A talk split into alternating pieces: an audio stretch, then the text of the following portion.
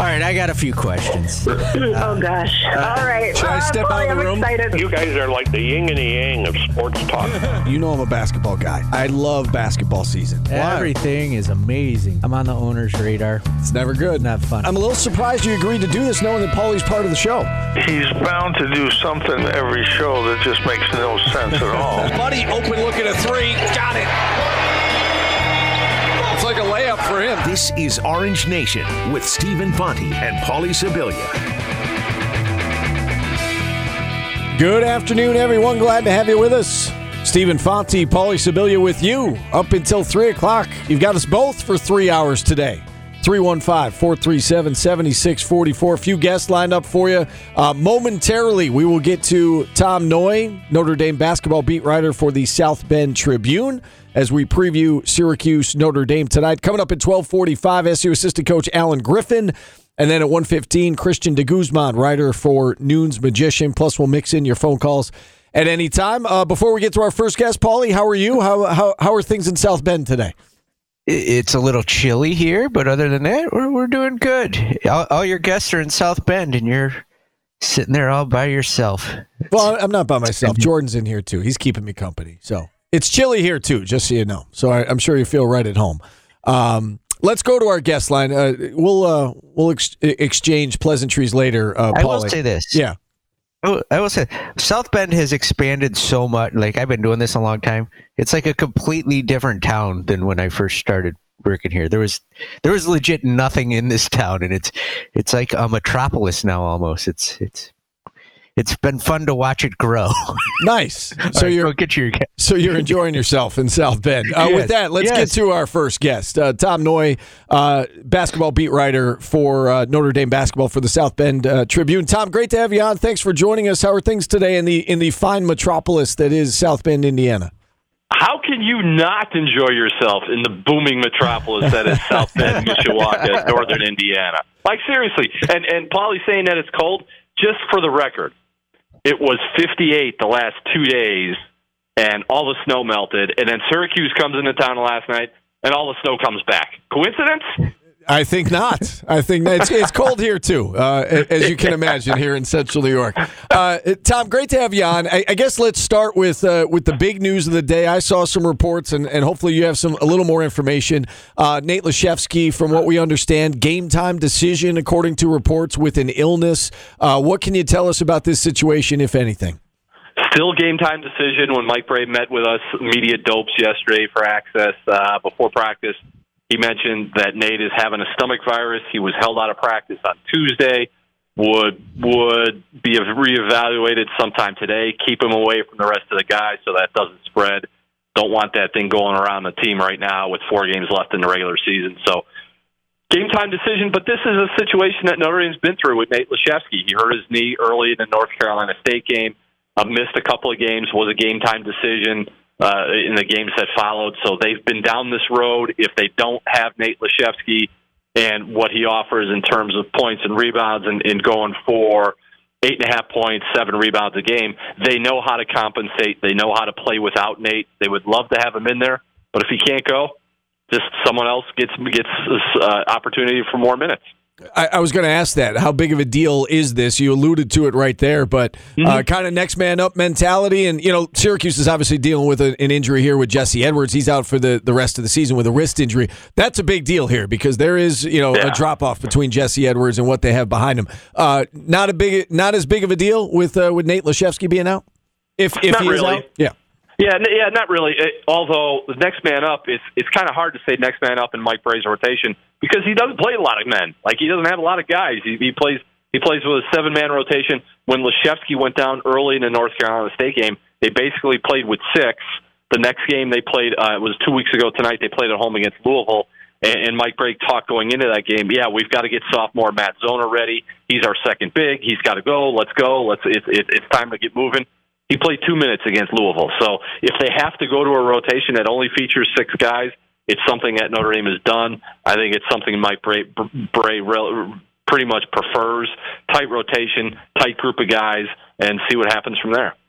So Tom, I got to ask you a question. Go ahead, Pauly. Now, I got to ask you a question on that. You say Notre Dame's got a tight rotation. There's nothing in Syracuse that drives the fan base crazier than a tight rotation. How does the fan base at Notre Dame handle the fact that there isn't guys coming off the bench and playing multiple minutes for this team? Well, you say it drives Syracuse fans crazy, then it drives Notre Dame fans somewhere beyond lunacy. Because they're absolute lunatics thinking, Mike Brey's got to play more guys. He's got to do this. He's got to do that. Look at this guy's tired or that guy's worn out. Just imagine if he can play. Look, people that think that way have no understanding, zero, none, maybe less than zero of what Mike Brey's all about and what he's always been about is give me a tight rotation of 7 guys, maybe 8, and get those all 7 of those guys thinking as one nonstop while they're on the court together, and you'll have results like we've seen this year from Notre Dame. Why did Notre Dame stink the last couple of years? Because they couldn't get a rotation of a solid group of small guys, a small rotation. That's okay. It's these 7 guys, and that's it. The 7 guys in this rotation know that they're playing. The guys on the back end of the rotation know they're not playing, and it's up to them to get better and get their games better so that when the rotation maybe expands next year, 1 or 2 guys can join that. But when it comes to you fight losing battles all the time on social media when you cover a college basketball team. There is not a more losing battle when you cover Notre Dame than when somebody wants to talk about why don't they play more than 7 guys. You know, Tom, you look at the way this season has developed, and Notre Dame got off to a slow start, 4-5 to start, and now here they are, 19-8. They're 12-4 in conference play. They're an NCAA tournament team, it seems like right now. How surprised are you that things have gone as well as they have this year for the Irish? Stunning, because especially of how everything had went the previous 3 years with this core senior class of guys like Nate Laszewski, Prentice Hubb, and Dane Goodwin. Like that was considered a top 15 recruiting class when they walked in the door, and Mike Brey said, I'm turning all my trust into these guys. Like they've got it for the next couple of years. I'm not recruiting over them. I'm not benching them. I'm not going to push them out the door and force them to go transfer elsewhere. I'm putting my full trust in this group, and let's see if they delivered. It was really hard their freshman year when they went 3-15 in the league, a little bit better the last couple of years. But then, like you said, when they start 3-4, they started 3-4 with 3 consecutive losses to A&M, at Illinois, and when they go to Boston College, a team that's picked last in the league, Notre Dame never trails or never leads. They trail by as many as 23, and they lose by 16, and you're thinking, here we go again. Like there was nothing in early December after that Boston College game that told you that we'll be sitting here with 2 weeks left in the regular season and Notre Dame would be in second place all alone in the ACC. I've seen 2 entire Notre Dame games recently. I've seen them here and there throughout the season, but I watched the entire Boston College game, the most recent one, the overtime game, and I watched the Duke game start to finish. They scored 43 points in the Duke game, and they were in the teens at halftime, right, in that Duke game, and then they score 99 in an overtime win against Boston College. Explain that. Was it just an off night against Duke? I mean, the fact that Duke is Duke and they just didn't shoot the ball well, or I mean, where is this team? I guess offensively is what I want to know going into this game tonight against a Syracuse team that has struggled defensively throughout the season. Here's the Duke explanation. They had beaten Kentucky at home earlier in the year. They had beaten North Carolina at home earlier in the year. They had beaten Louisville when we didn't think Louisville was such a dumpster fire as it turned into. They had beaten Louisville at Yum Center earlier in the year. 2 nights earlier, they had beaten Virginia for the first time at home as a member of the ACC. So they're thinking, okay, we've picked off all these other ones. Now it's time to pick off Duke at home. Although they walk out of the tunnel for pregame warm-ups for the first time in 3 years, there's a sellout crowd at Purcell Pavilion. Every seat is sold, 9,149 fans in the building. And Notre Dame just kind of wet their pants and said, whoa, we're not used to this type of atmosphere. And whereas Duke comes into any building they play, home, away, neutral, they're playing in front of sellout crowds. They're playing in front of crowds that are really lathered up. They were able to handle that atmosphere. Notre Dame wasn't able to handle that atmosphere, so that's why they only scored 43 points against Duke. They were not ready for that. And so offensively, they've gotten better since we go all the way back to that Boston College game where they only scored 57 points. Mike Brey said, offensively, we've got to simplify some things. Instead of going total freelance, like it was mostly freelance, give the ball to Prentice Hubb or Blake Wesley and just kind of figure things out. They've gone to more of a structured offense, more ball screens, more motion, and that's really gotten this team going offensively. But what they've also been able to do well offensively because of what they've done defensively. Before that Boston College game, they had held 7 straight ACC opponents to 65 points or fewer, and Notre Dame has never done that in the ACC. They had never done that in the Big East. Like, their calling card was offense. So they were able to hang their hat on defense, which kind of got them into more of a rhythm offensively and got them flowing. Then you get to the Boston College game where Boston College is just like, we're just going to take the ball out here in the front. We're going to go 4 flat, flatten out the defense, and we're just going to just take the ball off the dribble and make you stop us. And Notre Dame had trouble doing that. Athletically, Boston College was better than Notre Dame, which is why the Irish wind up giving up 95 points, but escaping in overtime. Tom, you look at the ACC standings right now. Duke's leading the way. Notre Dame's right behind in second. Mm-hmm. And I think we all agree Duke's the best team in this conference. Who is the second best team in this conference? Is it Notre Dame, in your opinion? Is it somebody else? I'd have to say it's got to be Wake Forest because Wake Forest beat Notre Dame. Yep. Like you want to say, yeah, Notre Dame, they should be in second. They should be ranked. They should do this. What they didn't do was what they had done all year long up till Saturday is they go to Miami and win. They go to NC State and win. They go to Louisville and win. They go to Clemson and win. They couldn't win at Wake Forest because of that slippage I talked about earlier defensively, where they had been so good defensively earlier. Wake Forest was able to get a lot of easy baskets. Their size kind of took over. Their athleticism took over, and Alondes Williams just said, I'm going to take a page out of Boston College and just crush these guys off the dribble and make them stop me. They couldn't do that. So if Notre Dame had beaten Wake Forest, I'd say clear-cut. Notre Dame's number 2 team in the ACC. Right now they have to be considered a notch below Wake Forest given that head-to-head matchup. I do a post-game show with former SU star Eric Devendorf after every game, and I asked him after the last Syracuse game, SU has 4 games left, and I said, rank them in terms of most difficult to least difficult, and keep in mind, Cuse plays Duke on Saturday. He actually said the Notre Dame game, in his mind, was the most difficult one left for Syracuse, given that it was on the road, given that Notre Dame has as many shooters as they do going up against that 2-3. He doesn't think it's a great matchup for Syracuse. As you look at this matchup tonight, Tom, how do you size it up from a Notre Dame perspective, and do you think this is a good matchup for the Irish? Devo's got it all wrong. I love the guy. I love watching him play. I always remember him standing at the table for that 6 overtime game in the Garden. But if I had to rank what Notre Dame had left for the rest of the season, home against Syracuse, home against Georgia Tech, at a really bad Florida State team, and then home to finish against Pittsburgh, I would say this game tonight is the toughest by far for the Irish, and it's not even close. Wow.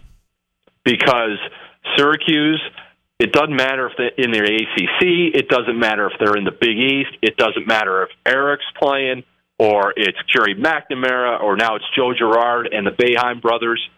Syracuse has had Notre Dame's number when they come to South Bend. Like we were talking yesterday before media availability, us media dopes, and we're like, okay, which Boeheim brother is going for 30 tomorrow night? Because Jimmy or Buddy, one of them is going for 30. It's just the way it is. When you play Syracuse, when you play that 2-3 zone, Syracuse, for all its faults, has a chance and has the ability to just go and get 80, 85, 90 points on the board. And for Notre Dame, that's difficult given where they are defensively. Like we said, there's been leakage the last couple of games. If there's leakage tonight, Buddy Boeheim's going for 32. So with that being said, and you kind of alluded to it right there, but last question from me, Tom. What does this game come down to, in your opinion? Who wins tonight and why?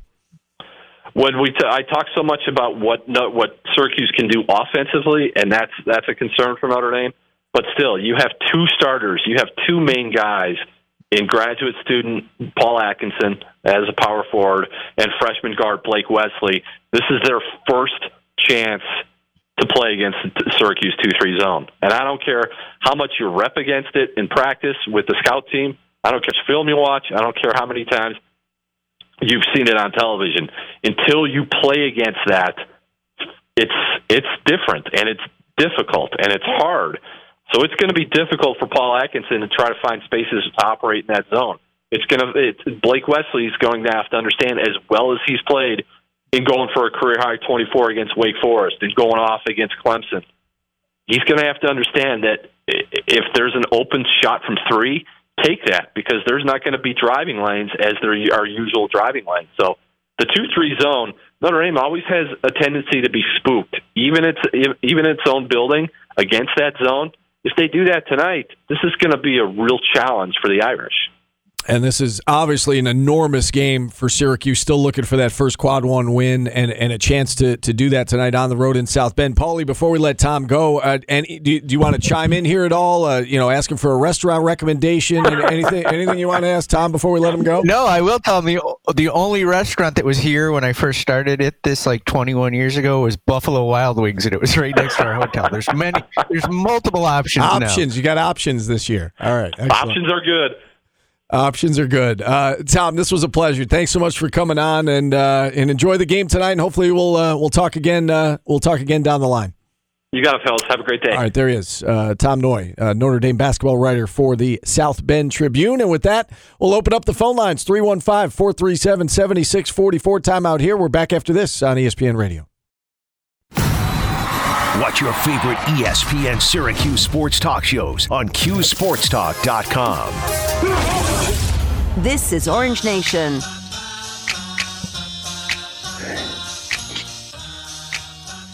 Stephen Pauly back with you here on a Wednesday edition of Orange Nation, game day edition of the show. The Orange set to take on Notre Dame tonight out in South Bend. That is where our Pauly Sibilia is. It's been a couple of days, Pauly, since we've chatted. I missed you guys. You just humble bragged coming out of the break on Q Sports Talk. I wasn't humble bragging. I was letting you know. I thought you would appreciate that we interviewed Ted Lange on Bridge Street today from the Love Boat. Isaac from the Love Boat. Who knew he was still alive? First of all, and second of all, what is he doing? He's directing a play at the Red House. He still acts. He still directs. I think he said he's 72, 73 years old. And he's directing a play at the Red House. Why do you get all the cool guests on Bridge Street, but we don't get Isaac from the Love Boat? I don't know. Maybe Jordan's got to work harder. I don't know. I'm not booking him. Jordan, I walk in. I want you to book.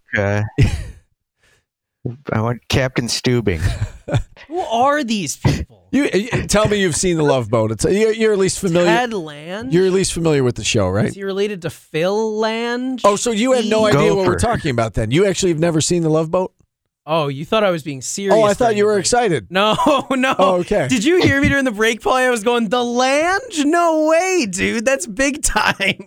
I don't know who that is. All right. Yeah, you can't drop that guy's name. You got to say, hey, we interviewed Isaac on the Love Boat. Okay. All right. Fair enough. You've never seen the Love Boat, though, Jordan. The who? Dude, he's only in his 20s. I know, but why would he have seen the Love Boat? I understand, but isn't that's an iconic show, right? You at least have to be... No, not really. No? I feel like you at least have to be aware that it existed at one time. No, you got nothing. Jordan's Googling over here. All right. Enough of that. Oh, wait, that's cute. I think the shape of a heart is around the words "the Love Boat," kinda. All right. Wow. Never mind. All right. I'm sorry I brought it up. I didn't bring it up. Pauly brought it up. It in Fantasy Island.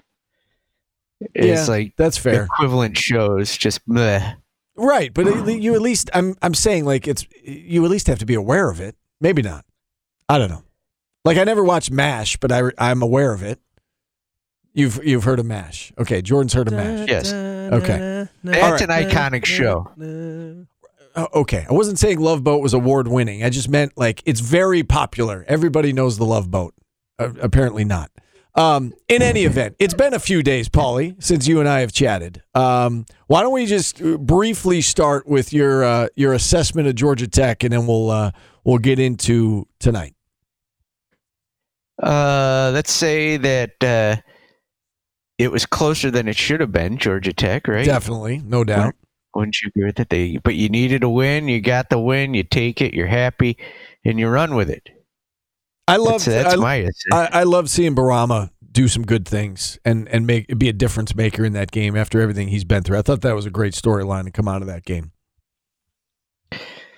Yeah, and I thought Jimmy was great in the first half, you know, and I don't know. It was you needed to win, you got to win. And that's how you just got to look at every game. It doesn't matter if they win by 2 or 20. You just need wins, and you got to start collecting them, and they're going to get a hell of a lot harder starting tonight. Yeah, so let's circle back to tonight now. And, you know, we heard off the top, Nate Laszewski, game time decision. We got a little background, a little detail in terms of what he's dealing with, stomach virus, may or may not play, has not practiced. What do you think about tonight's matchup? I mean, what does your gut tell you about this? And again, it's important for Syracuse, but this is also important for Notre Dame. And that's the thing about these last 4 games is that you're going up against 4 teams that have a lot to play for. So it's not like you're going to sneak up on them or your desperation is going to be any more than the teams you're playing against, because, you know, Carolina and Notre Dame and Miami, they're fighting for, you know, NCAA tournament, first and foremost, the NCAA tournament bid, and then, you know, seed positioning, and Duke is Duke. They want to get as high a seed as possible. So everybody's got something to play for, including Syracuse. What does your gut tell you about tonight? This game, I don't know. I don't know what it feels like. It feels like either team could win, blow the other team out if they're hitting shots, and the other one's not.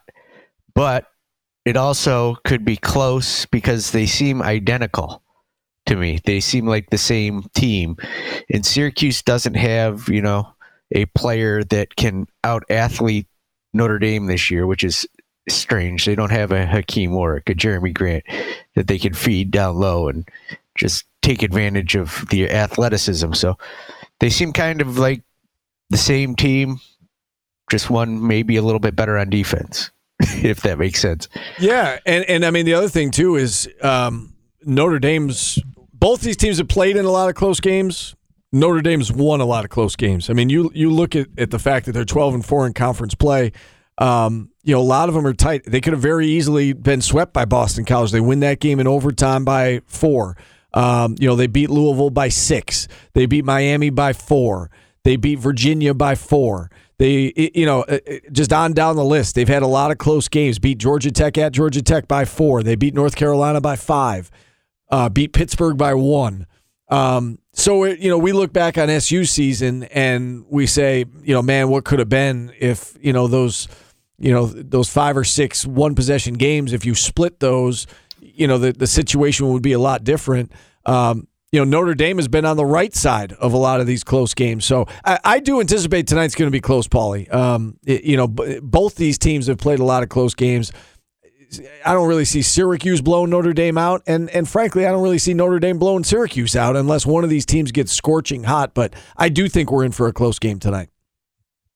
Yeah, see, I don't feel that. I just feel like one team's going to dominate the other team, and I don't know which one it is. I just feel like one of the teams is going to be able to get the shots that they want. If Syracuse doesn't guard Notre Dame, they're going to hit their shots, and that's what scares me about this game. Here's the thing in regards to that, and we talked a lot about defense coming out of that Georgia Tech game, because I did think that they played pretty well defensively, especially when they needed to. That last possession of regulation when they had to get a stop, they did. The last possession of overtime where Georgia Tech had the stops. Right, I mean, Georgia Tech just missed a bunch of shots, but I thought defensively Syracuse did some good things. I mean, they held Georgia Tech to 63 points. I know Georgia Tech's not great. Go back to even the Virginia Tech game, in that everybody was worried about the perimeter defense and giving up threes. They only gave up 8 made threes in that game against Virginia Tech, and that's Notre Dame's bread and butter. Notre Dame's shooting better than 37% from 3. I do think SU's defense, perimeter defense, has gotten a little better, and not a lot better. It's gotten a little better as the season has evolved, and I do think that they are better equipped now to handle this game than maybe they were about a month ago. Yeah, I agree. I don't know that it's enough. Like even with the improvement they've made, like the Virginia Tech game, yeah, they held them, but the guards were able to score still. You know, they got their big man at the free throw line. He just picked Syracuse apart. You know, I don't know. This matchup does not you know, like, I'm not looking at this one going, this is one Syracuse matches up well with. It's I feel like this is the type of team that could just shoot the zone right out of the gym.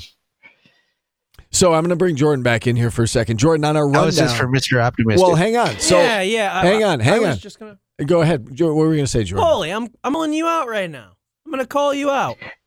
I don't know whether your hotel room burger did something to your brain as well, but for the last week we've been talking, and I'm sorry to expose you, but that's what we do here on the most transparent radio show in the nation. You've been telling me all week that Syracuse should be able to win this game because Notre Dame is like Syracuse kind of junior, or not junior, but you've been saying that this matchup could work. What changed your mind? But I said that already. That's what I said. I wasn't listening. I don't like that the fact that Notre Dame can shoot the zone. You know, just pick the zone apart.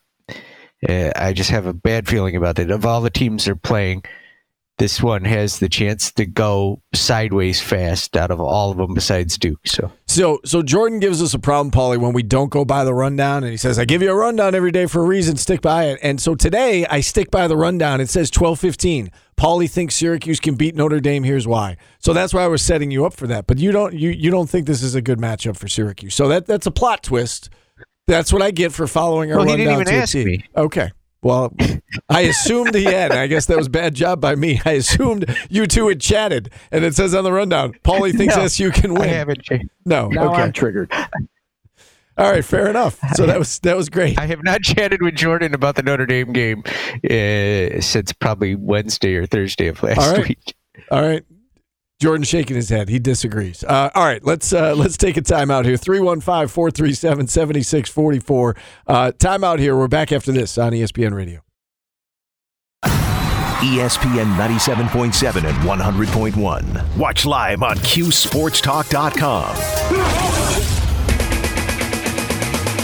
This is Orange Nation with Stephen Fonte and Pauly Sibilia. Hour number 2 of Orange Nation underway on ESPN Radio. Stephen Fonte, Pauly Sibilia with you for all 3 hours. 315-437-7644. You sound thrilled, Pauly.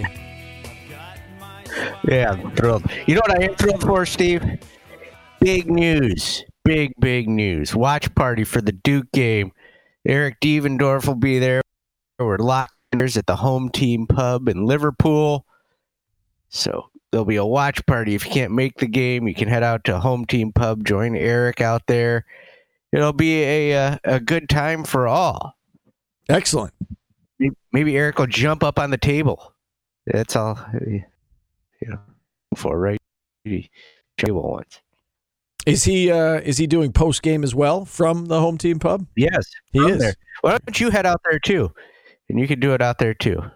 All right, we will discuss. We will discuss. Short discussion. No, we will discuss off air. I'm anchoring at Channel 9 that night, so we'll see if we can make that happen. Okay. So that was the big announcement. So Devo doing the watch party. I'm trying to throw a couple other former players out there. Got to put a little pressure on them. Work on your contacts. You know, I got to back the Brinks truck up to their house. So they can. Is this what it looks like to have vast responsibilities? Yes, it does. But we have a watch party on location at Team Pub in Liverpool. Boom. Is that what you were doing during the Griff interview? You were locking that up?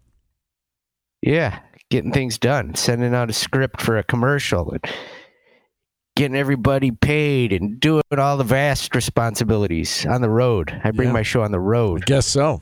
Never a second to rest.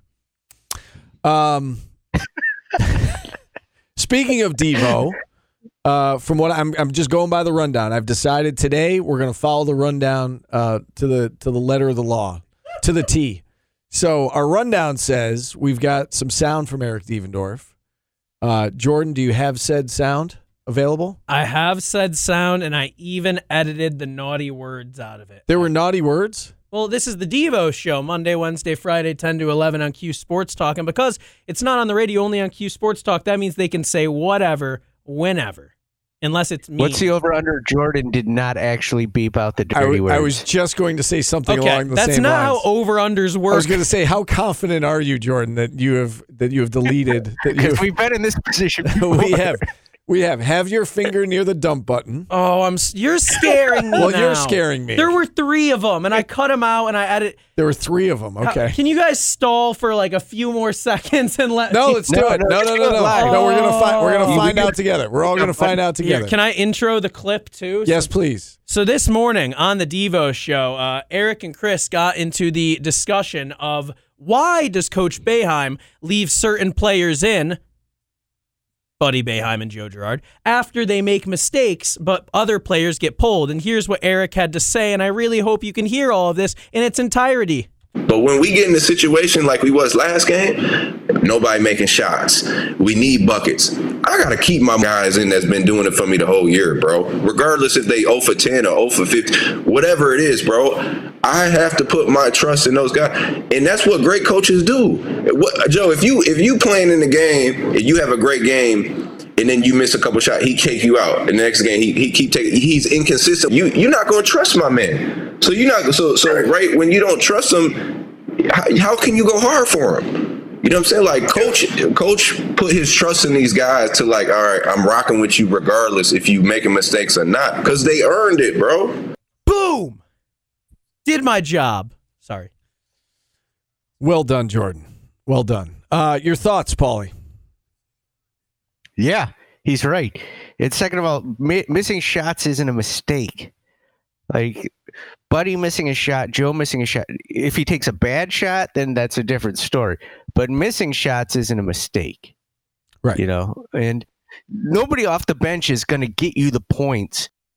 Joe Girard, Buddy Boeheim, Cole Swider, or even Jimmy can get you. Am I wrong in that? You're not wrong, and even the threat of having them out there, like Buddy, if he's not shooting the ball well, still needs to be on the floor because he is the threat and he draws so much attention. Now, does he have to play 40 minutes on a night where he's not shooting the ball well? No, and that, you know, we saw that the other night against Georgia Tech. He was 0 for 7 in the first half. Coach sat him down for a little bit, you know, but he's still going to play a majority of the minutes. And yes, we are very much on the same page with this, Pauly. Yeah, because him going 0 for 7, he's going to hit one or two, you know. He ended up with 15. Right. His replacement off the bench isn't, you know, Samir's not going to get 15 for you or, you know, right? Right. Now, with that being said, you know, there is a time and place for Samir, and we both like, I don't want to speak for you, but we both like what he brings to the table. So, yeah, we're not suggesting that they both play 40 minutes every game regardless of what's happening, but yes, there is a reason that they are the starters. There is a reason that they can work through, you know, a shooting slump or whatever the case may be. And you want your best five out there. And Buddy and Joe are included in the best five. Simple as that, right, yes. Pauly? It is that simple. You have the players that are going to help you win the game. You don't. It's not a lab. It's not a chemistry lab. Right. It's not a chemistry lab. Right. Yes.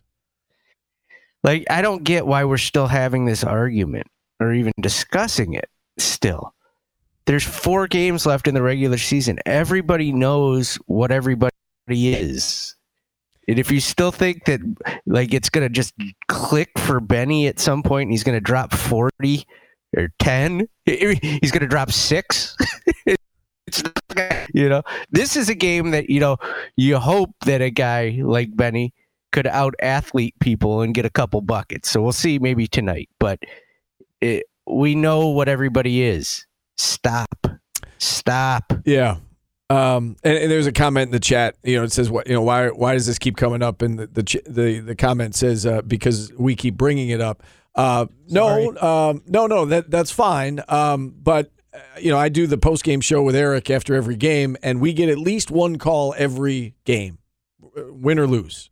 At least one about a certain player and why he's not playing more. People yell at games. People are like, "Hey, Matt Park, yeah, why aren't they playing Benny?" Yeah, like screaming. Like, and Matt's always like, What are you not watching the same games? I don't get it. Like, it's us bringing it up is silly. I get the debate earlier in the season. I do not get. I just don't understand it anymore. In any event, let's go to the phone lines at 315-437-7644. Scooter in Jamesville, kicking us off here in hour number two. Hey, Scooter. Hey guys. Oh yeah, nice song, nice song. Hey, Pauly, I think Captain Stubing's passed away, so we can't get him on the air. But we have our own Captain Stubing and Steve. And Pauly, I think you're a gopher. So you guys are like the last of the Love Boat clan. I think from Ted Lange. I think everybody else might not even be living anymore. I'm not sure the doc's out there somewhere. It could be the doctor. He's gonna be like 90 years old. I remember from Cut Smart days playing the bad guy for Maxwell Smart, so he's got to be about 90. But a couple things. Mike Brey, he's got to be one of the luckiest coaches going because he's not at a basketball school. Because, Paul, like you said, what happens in March Madness, I guess, means more than the regular season. Now, I wonder how many football coaches at Notre Dame have come and gone because they can't win the big one. But, yeah, they actually Brey's still there. I think he's only been to two Final Eights in his whole, how many years has he been there, 25, 26 years? And he's still coaching there. That's incredible. I don't think you can find another coach that's been somewhere for 26 years with actually his record and come post-tournament time. And he's had some good teams, especially in the Big East. He had some good – yeah. So I'm just surprised. I mean, here we go again. They're second, but like Steve says, it's a funny second in a league where it's not balanced. We're not playing home and home everybody. It'd be interesting if somebody that's lower than somebody actually makes the tournament if you just don't go by the standings. And I think Syracuse a couple times has done that. I mean, if you go back a couple years, Notre Dame comes and beats Syracuse without their star player, and they're left out of the tournament, and Syracuse is the last team in. So it doesn't mean that sometimes, head-to-head means a lot sometimes. So this would be an interesting game, but I think Syracuse should win this thing. I think if it comes into the shooting, I think size-wise, I think we're just going to back them down like we always do.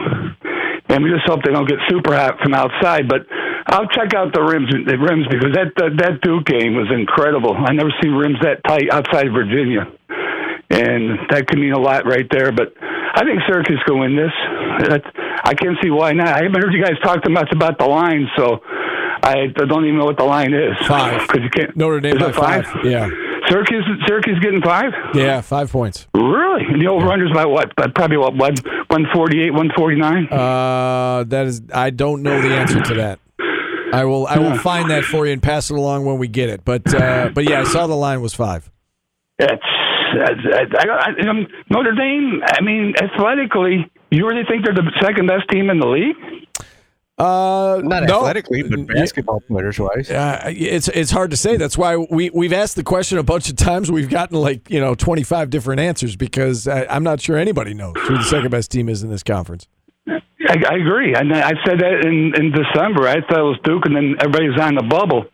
By the way, guys, Pauly, you like stuff that, like I know you hit with Nicholson, and you talk about value. I don't know if you remember in November I said that, a team under the radar's Arizona. Of course, now they're a 1 seed, but I got them at 30-1. So we'll see what happens comes postseason. I like them a lot. I like Arizona a lot. Yeah, I think that's really good. Over, am I reading this right, Jordan? 145.5. I'm seeing 145.5 as well. 145. You're saying about 75-70 Notre Dame. Yeah, right. What I will confirm, I've said to Jordan, is I wouldn't touch this game with a 10-foot pole, but I would hammer the over. Yeah. I think so. I think this is going to be a high-scoring game. But let's put it this way. The Duke-Notre game should have been high-scoring. In fact, if you listen to Schulman to start the game, he thought both games were going to be – that game was going to be in the 80s. And they shot – everything's tempo. And when Syracuse kind of pushes the ball down court, maybe not fast break, but at least get the ball and get to their offense, they seem to score better. And I see there's a high-scoring game, and I just think size-wise, Syracuse is taller Notre Dame, right? I mean, our guards can just back them down. I mean, Buddy seems to get his shot against anybody. So, yeah, I mean, I think that it's you know, and to that point about we're expecting a high-scoring game, I thought we'd see a relatively high-scoring game against Virginia Tech. You know, both teams were scoring a lot. Both teams were shooting the ball pretty well. And then we didn't get that. You know, neither team shot the ball great in that one. So, who knows? But I do think this is a very winnable game for Syracuse. I'm with you, Scooter. I agree, and Paulie, you sound kind of somber today. I don't know. Did you get up on the wrong side of the bed? Usually, your perky game day.